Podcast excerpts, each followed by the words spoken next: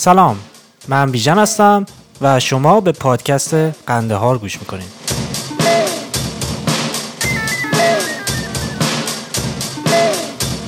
My mother wears a burqa, my father does it too.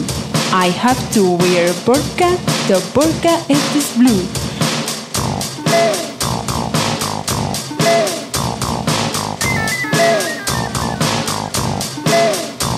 The sky over Kabul is also very blue. خوشحالم که برای این اپیزودم با ما هستین امروز صدای مریم رو میشنویم اما پیش از اون باید به چند تا نکته اشاره بکنم My auntie wears a burqa, my uncle does it too. My sister doesn't like it, but she wears it too. همه ماها همه مردم دنیا یه جورایی این روزا عزاداریم حالا بعضیا از بعضی های دیگه عزادارترن. بعضیا با سیلی صورت خودشون رو سرخ نگه میدارن. اما اوضاع با این ویروس جدیدی که الان در حال انتشاره واقعا قمر در عقربه من فکر نمی‌کردم یه روز مجبور بشم از اینکه آهنگ شاد توی پادکست پخش میشه عذاب وجدان بگیرم. این چه عزاداری که آهنگ شاد توش پخش میشه. ولی این عزاداری های ما دیگه تبدیل به زندگی روزمره شده.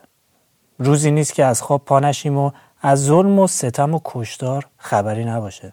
نکته دیگه این که باید عذرخواهی کنم به خاطر دیر شدن این اپیزود. منم توی حوادث زندگی یه چند تا قلط جوندار خوردم از اپیزود قبلی تا حالا. ولی حالا خونه نشینی کمکم کرد پروژه های باز قبلی رو کم کم بتونم ببندم. مرسی که ما رو دنبال می‌کنین اینجا داستان زندگی افراد گفته میشه و تجربهشون از قرار گرفتن توی دسته اتباع خارجی گفتگوهایی که انجام میشه معمولا ساختار روشمند و مشخصی نداره و من حتی توی سوال کردن سعی کردم با گرفتن بازخورد از مصاحبه شونده سوالات جدیدی مطرح بکنم و اجازه بدم مخاطب داستانهای مختلفش رو به این شکل برام تعریف کنه. برای همین اپیزودها کمی طولانی هستن و به صورت ساختاری با اپیزودهای ویدیویی کانال کرونوس روی یوتیوب که سعی می‌کنم توی کمترین زمان بیشترین اطلاعات علمی رو به مخاطب برسونن فرق می‌کنه. اما برای همین کارم نیازمند پیشنهادها و انتقادهای شما هستم. لطفا ما رو بینصیب نذارید. My grandma wears a burqa and my grandpa does it too. I will wear this burqa, but only just for you.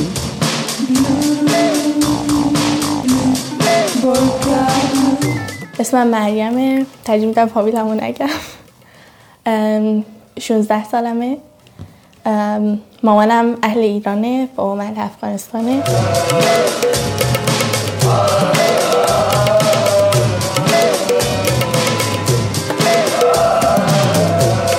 من از سال 2012 خارج از ایران زندگی می کنم و توی این مدت به عنوان پناهنده توی ترکیه، یونان و آلمان زندگی کردم.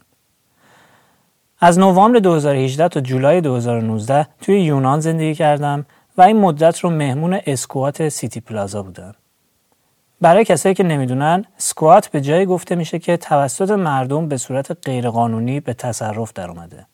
اسکوات سیتی پلازا یه هتل هفت طبقه توی قلب آتن بود که توسط پناهنده ها و یه سری از فعالین سیاسی به تصرف در اومده بود تا بتونه سرپناهی باشه برای یکی از آسیب پذیرترین اجتماعات این جامعه. زندگی توی سیتی پلازا برای من تجربه خیلی جالبی بود.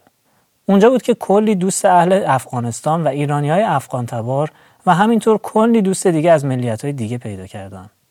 تا اینجا همه اپیزودهای این پادکست با مصاحبه هایی که با ساکنان سیتی پلازا داشتم ضبط شده. واقعیت اینه که یه روز توی کافه هتل نشسته بودم داشتم قهوه میخوردم که یکی از رفقا به همراه مریم وارد شد. مریم یه شال مشکی گردنش بود و به نظر 16 17 ساله میومد. رفیقم ما رو به هم معرفی کرد و منم بلافاصله از مریم خواستم برای این اپیزود با همون حرف بزنه و اونم بلافاصله قبول کرد. برای چند روز بعد قرار گذاشتیم و مصاحبه رو توی اتاق 703 که کلاس زبان بود انجام دادیم. همون اول مصاحبه مریم شروع کرد به تعریف کردن یه داستانی که کلا جهتگیری گفتگو رو عوض کرد. یه مسابقات هست فکر کنم بین المللی هم باشه بهش میگن خارزمی اونجا به ایده های جدید پروبال میدن بعد بهت کمک می‌کنن که ذهنتو شکوفا کنی مثلا. ولی خب واسه من اصلا این موضوع اتفاق نیفتاد. یعنی چطور بگم؟ من خودم می‌خواستم یک ایده تو ذهنم اومد. اینکه بچه ها خیلی واسهشون رشته خودم تجربی بود. خیلی سخت بود واسهشون که لبهای مختلف مغز رو بخوان حفظ کنن. و بخوان مثلا بگن که کدوم قسمت مغز مسئول چه کاریه. من این رو دادم گفتم می‌تونیم شبیه سازی کنیم یک مغز رو حالا با هر چیزی. بعد به قسمت های مختلف اون, دست، اون مغز که دست می‌زنیم بگی که مثلا اون قسمت از مغز مربوط به چه کاریه. نتونستم خوب اون چیزی که تو ذهنم رو بخوام درستش کنم. ولی خب تا اونجایی که خودم تونستم انجامش بدم LED کار گذاشتم توی همون قسمت های مختلف مغز. همطور که می‌دونین لب های پس سری مربوط به بینایی میشه. لب پیشانی مربوط به بویایی لب های کنار هم مربوط به شنوایی. و قسمت های مختلف حافظه هم هست داخل مغز که اونا باز مرحله های بعدش بود که اگه مرحله یکم قبول شدم بتونم مرحله های بعد رو در واقع درستتر اجرا کنم. مثلا با ایده های جدیدتر. ولی خب متاسفانه معلممون گفتن که آره خیلی خوبه من خیلی خوشم اومد و فلان و فلان. ولی خب به هیچ جایی نرسید. حتی من خواستم خودم درستش کنم. گفتن اولا باید یک ایرانی باشه تو گروهت و گروه تشکیل بدی ایرانی باشه تو گروهت و اینطور حرفا. به قول خودمون دبه کردن دیگه. گفتن نمیشه و وقتش گذشته و این و اون و فلان. من گفتم خب باشه دیگه. مشکلی نیست. تازه قبل از اون من سال چهارم بود فکر کنم کاپیتان تیم بسکتبال مدرسه شدم. خواستیم بریم تا روز آخر. من اونجا اولین بار تبعیض رو دیدم. می‌گفتن که آره روز آخر بود. خیلی خوب تمرین کرده بودیم آماده بودم واسه مثلا مسابقات بین مدرسه ای و اینطور حرفا. بعد اومدم ثبت نام کنم و فرداش مسابقه داشتیم گفتن که بعد کپی شناسنامه و فلان بیاری. گفتم باشه. رفتم خونه با خوشحالی آره مامان فردا مسابقات داریم کپی شناسنامه بده. مامانم گفتش شناسنامه نداری تو. من گفتم که یعنی چی؟ مگه منم همینجا به دنیا نیومدم؟ مگه منم جزو اینا نیستم؟ دیگه اینطوری شد و فرداش رفتم به دبیر ورزشمون گفتم. بعد گفتن که متاسفانه نمی‌تونی بیای و فلان. یکی دیگر جای من بردن اون روز من خیلی دلم شکست برای اولین بار. خیلی بد شکست دلم چون واقعا واسهش تلاش کرده بودم انتظار داشتم نتیجهشو ببینم. بعد بعد از اون سال پنجم بود من توی تیسوشان یک قبول شدم. دوباره همون اتفاق افتاد. رفتم پیش مدیرمون و مدیرمون کلی ازم تقدیر تشکر کرد. آفرین درسات خوب می‌خونی و اینطوری و اونطوری. گفتش که آره فردا کپی شناسنامه رو بیار. اینو که گفت دوباره من فهمیدم یه چیز قرار این وسط اشکال مشکل پیش بیاد یه چیز قرار این وسط اشتباه باشه. و رفتم دوباره به مامانم گفتم. مامانم گفت گفتش که دیگه نیست دیگه اینم نمی‌تونی بری متاسفانه. اون روز من خیلی گریه کردم یادمه چون یکی از دوستای دیگه هم بود تقریبا می‌شد گفت صمیمیم اونم ایرانی بود. اون رفته بود من دوست داشتم با هم باشیم دیگه. من همینطوری رفته رفته درسام ضعیف شد. سال نهم من در واقع مامانم گفتش نشستیم با هم صحبت کردیم و اینا. گفتم من اینجا آینده ندارم مامان چرا باید درس بخونم نمی‌خوام درس بخونم. مامانم گفت یک راه های دیگه ای هم هست. با معلم هم صحبت می‌کردم می‌گفتم بورسیه می‌تونی بگیری به یه کشور دیگه راحت اونجا درس بخونی. منم گفتم خب ممکنه. سال نهم من درسم خیلی خوب خوندم. تمام تلاشمو کردم معدلمو بالا کشیدم خیلی خوب. اون سالم آخر سال من دوباره تیسوشان قبول شدم. به من اثر مدرسه گفتن آره می‌تونی بیای و فلان. منم خوشحال که آره دیگه این دفعه حتما قانونا تغییر کرده چون نمیان بگن که دیگه هر دفعه رو زخم من نمک بپاشن رفتم اونجا دوباره به من گفتن که تو مهاجر افغانستانی هستی نمی‌تونی. هر سالم که المپیاد نمیذاشتن شرکت کنم که هیچی کلا. بعد اون سال دیگه واقعا دیگه شکست عشقی خوردم از درس و فلان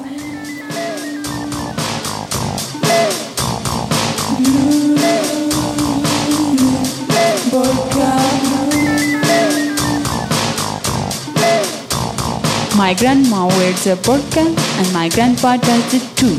I will wear this burqa, but only just for you. Burqa.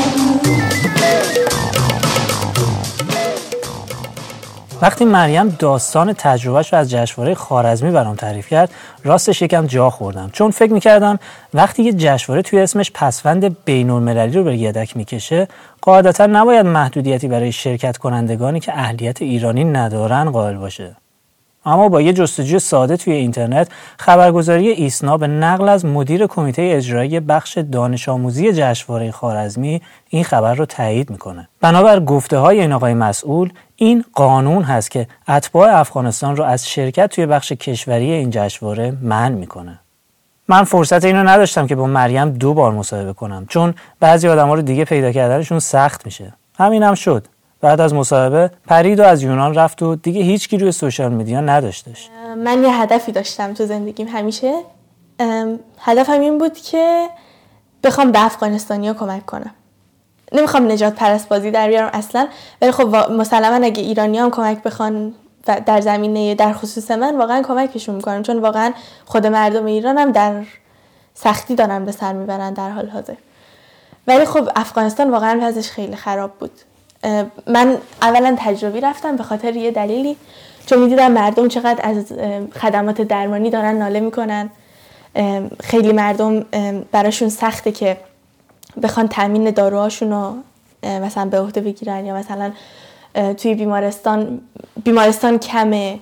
من خب کابلم رفته بودم دقیقا به این موضوع خیلی دقت داشتم که مثلا می‌دیدم کابل یا هرات. می‌رفتیم هر یعنی کسی حالش بد بشه تو راه میمیره. چون هیچ بیمارستان مثلا خوبی نیست که بخوای تو مثلا سریع حالت بد شد اورژانس بیاد ببرتت. اصلا همچین چیزی نیست. بعد خواستم اول یه بیمارستان بزرگ بسازم که خیلی خوب باشه به مردم خدمات بده حتی شعبه داشته باشه پرستارا و دکترها رو بفرستم جاهای مختلف کمک کنم به مردم. و از که جنگ زیاده مجروح اینا زیاده توی افغانستان. بعد همینطوری که هی بزرگتر شدم بزرگتر شدم. هنوز هدفم کمک به افغانستان بود. بعد یه روز فکر کردم با خودم گفتم که چرا اصلا باید جنگ باشه که مجروحی باشه؟ چرا اصلا باید توی افغانستان اینطوری باشه؟ بعد که فکر کردم دیدم همه جنگا از چی میاد؟ از از حماقت مردم از از جهالت مردم. مردم متوجه نیستن. یعنی کورکورانه دارن از از تصمیماتی که یکی دیگه واسهشون گرفته دارن اطاعت می‌کنن چون راه دیگه ای ندارن. چون سرشون گرم اینه که گشنه نمونن. متوجه این چی میگم؟ و اینکه ریشه اینه دقیقا. اینه که مردم نباید بی سواد باشن. سواد خیلی مهمه تو هر جامعه ای واقعا. و به این نتیجه رسیدم که هنوزم میترسم از تصمیمی که گرفتم ولی خب بازم روش واقفم. اینکه بخوام یک سیاست مدار بشم. یه سیاست مدار بشم یا یه مدیر خوب بشم. چون می‌دونی توی دنیای الان پول حرف اول رو می‌زنه. تو هر کاری داشته باشی پول نداشته باشی هیچی. یعنی حرفت به جایی نمی‌رسه تو دنیا. تو هیچ جای دنیا. و واقعا پول چیزیه که دنیا رو میچرخونه. و اولین تصمیمم اینه که ارزشام و افکارم حفظ کنم و بخوام پولدار بشم و با پولم بخوام کمک کنم.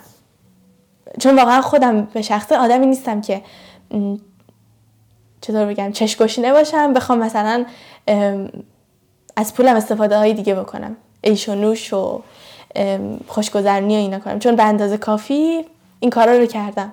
مردم هم حق دارن که این چیزا رو ببین. بعضی وقتا به خودم فکر کردم افسرده می شدم که چقدر فساد تو دنیا زیاده. چقدر مردم دارن گشنگی می‌کشن بدبختی می‌کشن. اون وقت ما بریم سال به سال هر دقیقه بریم لباس نو بخریم. بریم کارهای جدید انجام بدیم. چرا مثلا چرا مثلا همون پول جمع نکنیم؟ بریم مثلا به اون مردمی که گشنه است اون آدمایی که آب ندارن حتی بخورن آب تمیز. از آبای کثیفی که می‌خورن دارن هر روز میمیرن. چرا نخواهیم به اونا کمک کنیم؟ و اینکه در حال حاضر فعلا هدفم اینه که بتونم توی دولت یک شغلی داشته باشم. هرچند بازم گفتم همه میگن یعنی هر کی میاد این طرف میاد سمت اروپا میگه زندگی گذشتم و گذاشتم زیر پام دیگه. پلای پشت سرم رو خراب می‌کنم و اون زندگی گذشتم بوده تموم شده رفته. ولی خب بازم آدم دلش میسوزه واسه این مردم. چون می‌دونی حیف اون بچه هایی که اون آدمایی که مثل من بودن. کلی هدف دارن تو زندگیشون کلی رویا دارن.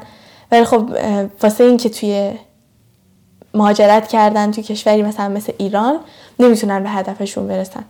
نمی‌تونن دکتر بشن نمی‌تونن مهندس بشن نمی‌تونن کاری داشته باشن نمی‌تونن راحت بورسیه بگیرن بیان مثلا یه کشور دیگه ای درس بخونن و به رویاهاشون برسن.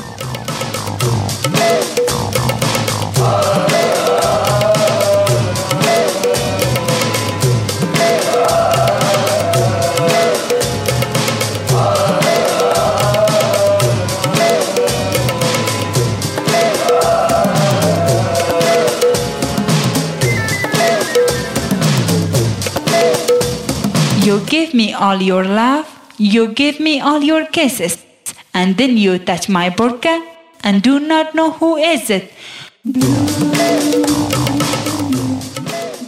هزاره ها یه قومی از مردم افغانستان هستند ولی توی پاکستان، هند و ایران هم میشه پیداشون کرد. اونا سومین قوم پرجمعیت توی افغانستان هستند و به علت اقلیت بودن حداقل از قرن 19 هم تحت ستمهای سنی های افغانستان بودن. زبان هزارگی که به عنوان یک گویش از زبان فارسی شناخته میشه خیلی گسترده است. بسیاری از مفاهیم، افعال و پسوندهای فارسی که توی ایران به کار برده میشه از زبان هزارگی اومده. یکی از قلیسترین گویش های این زبون قزنی هست که همینطور اسم یه منطقه توی افغانستانه. به نسبت فارسی که توی ایران صحبت میشه، هزارگی به مراتب به زبون مادرمون یعنی اوستایی نزدیکتر هست. همینطور زبان هزارگی در افغانستان در کنار پشتو یه زبان رسمی محسوب میشه. گفتم تا فرصت هست در مورد یه عالمه چیزای دیگه بپرسم که دیگه اجازه نداد و خودش مقدمه رفت. سوالم این بود که از زبان و فرهنگ افغانستان بگو. دری که کلا زبان زبان رسمیه ولی خب این لحجه است. هزارگی لحجه است. به لحجه هزارگی صحبت می‌کنن. دری که خودش کلا یه زبان دیگه است ولی خب هزارگی هزارگی باز هزاره کویچه شنیدین تا حالا؟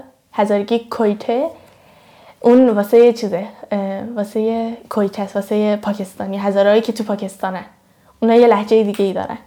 یعنی اگه منی که هزاره جاغوری هم برم باشون صحبت کنم ممکنه بعضی از حرفامو نفهمن. ازبکی ازبکی حرف می‌زنن دیگه تاجی... تاجیکا که دری حرف می‌زنن کلا. پشتون هم که پشتو دیگه. فارسی تحریف شده ای دریه دیگه. اگه نگاه هم کنیم با, با, اون, با اون نگاهی که ایرانیا مثلا دارن به افغانستان میگن افغانستان مال ما بوده.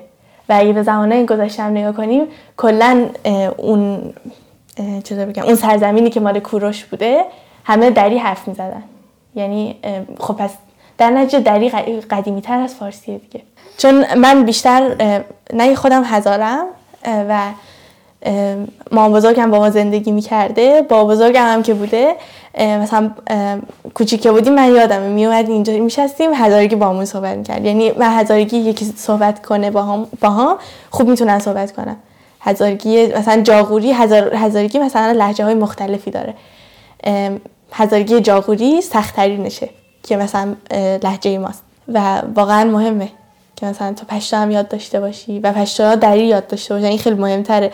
چون زبان اصلی افغانستان دری و پشتوه دری اکثر مردم می‌فهمن. اکثر قوما می‌فهمن ولی پشتو فقط پشتو را میفهم تو بعضی از مدارس دختر و پسرها ادغامن با هم میکسن. تو بعضی از مدارس جدا. یک مدرسه هست که من واقعا خیلی دوستش دارم. بهش میگن لسه معرفت. با مزاری رو می‌شناسین شما؟ رهبر هزاره هاست. من مطمئن نیستم دقیقا ولی خب فکر می‌کنم ایشون این مدرسه رو تاسیس کردن یا کمک کردن که بخوان باز کنن این مدرسه رو. و بهترین مدرسه تو کابل راحت می‌تونم اینو بگم. هزاره اونجا تحصیل می‌کنن و خیلی منطقه پرخطری هم هست. خیلی پرخطره و چند وقت پیش فکر می‌کنم چند نفر از همین دانش آموزای لسه معرفت توی انتحاری کشته شدن. وقتی که دفتراشون رو من می‌دیدم عکس گرفته بودن نوشته بودن که من دارم واسه سازندگی کشورم تلاش می‌کنم. یا می‌گفتن که من می‌خوام این کار کنم واسه این واسه صلح جهانی واسه فلان. اینا رو می‌دیدم واقعا دلم میشکست که چرا یکی با این طرز تفکرات الان باید زیر خاک باشه؟ اسمش عبدالعلی مزاریه ولی خب از اونجایی که بچم می‌دونین چی میشه دیگه؟ بچم. مثلا یه،, یه چیزی مثل مناداست. مثلا من میگم بیژن شما مثلا متوجه بشید من با شما یا مثلا میگم که رفیق. منظور منظورم با شماست دیگه. ولی خب ایشون همه رو بچم صدا می‌زده. یعنی فرزند من. واسه همین همه بهش می‌گفتن بابا. بابا بابا مزاری می‌گفتن بهش و خیلی یعنی استوره بود واسه ما. کسی بود که نمی‌دونم چیزی شنیدین در موردش یا نه ولی خب هزاره ها قبل از قبل از بابا مزاری هیچ بودن تو افغانستان. کتاب باد بادک باز خوندین؟ دیدین دیگه چه بله هایی سرشون می اومده اصلا هیچ بودن واقعا. ولی خب الان سمت های دولتی می‌گیرن. با تلاش هایی که خودشون دارن. سمت های دولتی می‌گیرن اختراع می‌کنن وسیله و راحت می‌تونن خودشون رو مطرح کنن تو جامعه. ولی خب قبل از بابا, مزاری هیچ بودن همه افغانستان همه هزاره ها بیشتر پافشاریش روی این بود که صلح انگاری توی جامعه برقرار کنه. با احمد شاه مسعود صحبت می‌کردن درباره مذاکره می‌کردن درباره مثلا صلح و هدفشون این بود که دقیقا افغانستان قومای مختلف داره این خیلی هم خوبه. ولی خب می‌خواست صلح بین قوما برگردونه. چون الان طوری شده همین الان توی افغانستان که هزاره پشتو رو قبول نداره. پشتو هزاره رو قبول نداره. هزاره ازبک رو قبول نداره. ازبک هزاره رو. می‌خواست یه کاری کنه که بگه همه با هم برابریم. برابر و برادریم. ولی خب طالبان گرفتنشون به بدترین نحو ممکن شکنجهشون دادن و الان هم که شهیدن دیگه.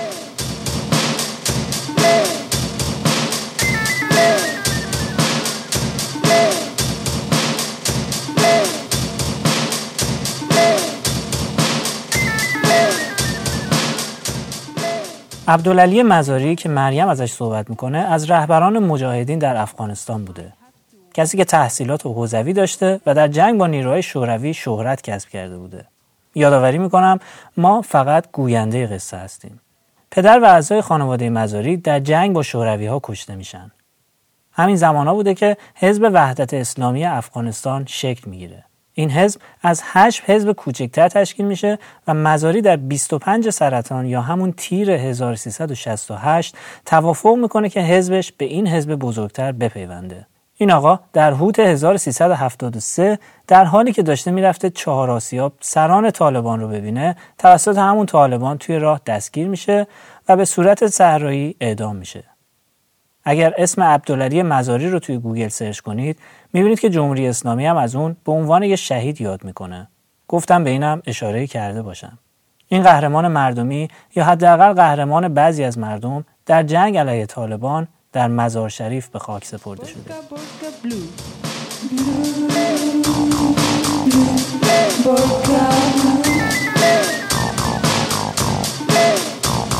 My auntie wears a burqa, my uncle does it too. My sister doesn't like it, but she wears it too.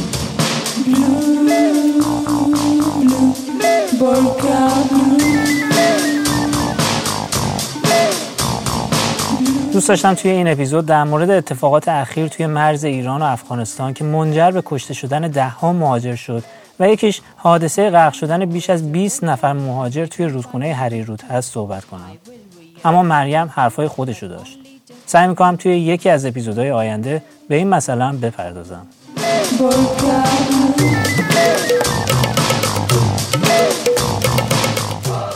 موزیک این قسمت بورکا بلوز از گروه بورکا بند هست که کابلی هستن و می‌تونید روی سایت بند کمپ پیداشون کنید. مرسی که با من بودین. لطفا ما رو از ایده های خودتون محروم نکنید آدرس ایمیل این پادکست کاندهار at kronos-farsi.com هست. اگر قنده ها رو دوست دارین اونو با دوستاتون به اشتراک بذارید این بهترین کمکیه که می‌تونید به گروه ما بکنید پادکست قنده ها رو می‌تونین روی Apple Podcast، Google Podcast، Spotify، Castbox، Anchor و سایت کرونوس بشنوین. امیدوارم هفته خوب و کم کرونایی داشته باشید.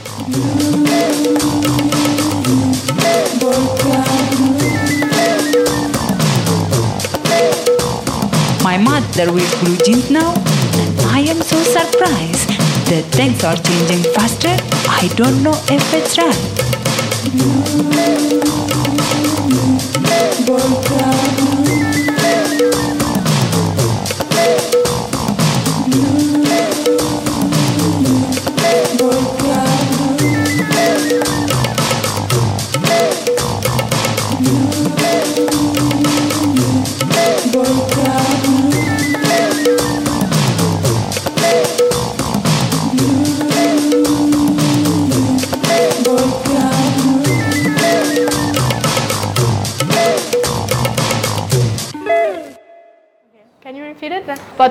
خندخار کاری از گروه کرونوس هست. این پادکست تولید شده توسط بیژن سبک ریچ و همه کسایی که دستن خشن رو به ما به اشتراک گذاشتند